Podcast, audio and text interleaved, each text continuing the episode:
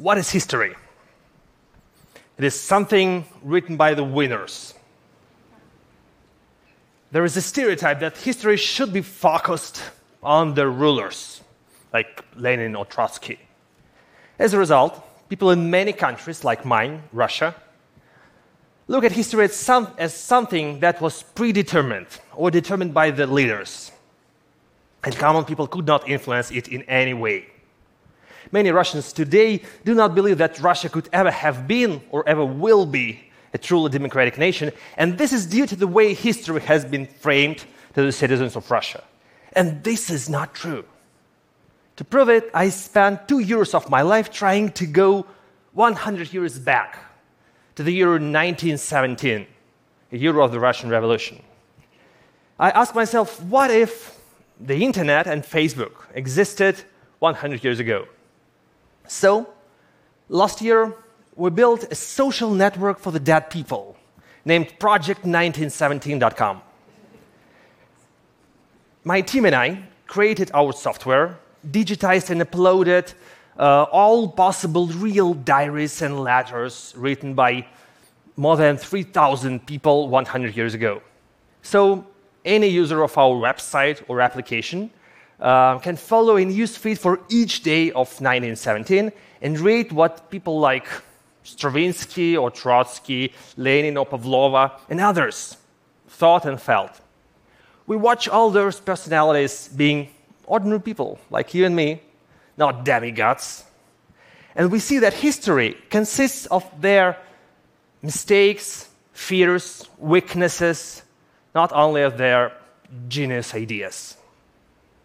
Our project was a shock for many Russians who used to think that our country has always been an autocratic empire, and the ideas of freedom and democracy could never have prevailed just because democracy was not our destiny. But if we take a broader look, it's not that black and white.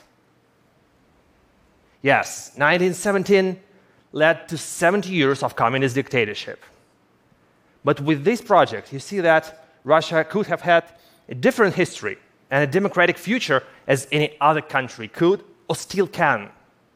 Reading the posts from 1917, you learn that Russia was the first country in the world to abolish death penalty, or one of the first ones to grant women voting rights. Knowing history and understanding how ordinary people influenced history can help us create a better future because history is just a rehearsal of what's happening right now.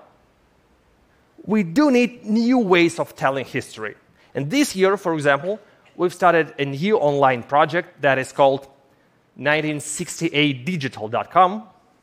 And that is an um, online documentary series that gives you an impression of that year, 1968, a year marked by global social change that in many ways created the world as we know it now. But we're making that history alive by imagining what if all the main characters could use mobile phones? Just like that. And we see that a lot of individuals were facing the same challenges and were fighting for the same values no matter if they lived in the US or in USSR or in France or in China or in Czechoslovakia. By exposing history in such a democratic way through social media, we show that people in power are not the only ones making choices. That gives any user a possibility of reclaiming history. Ordinary people matter, they have an impact. Ideas matter, journalists, scientists, philosophers matter. We shape the society. We all make history. Thank you.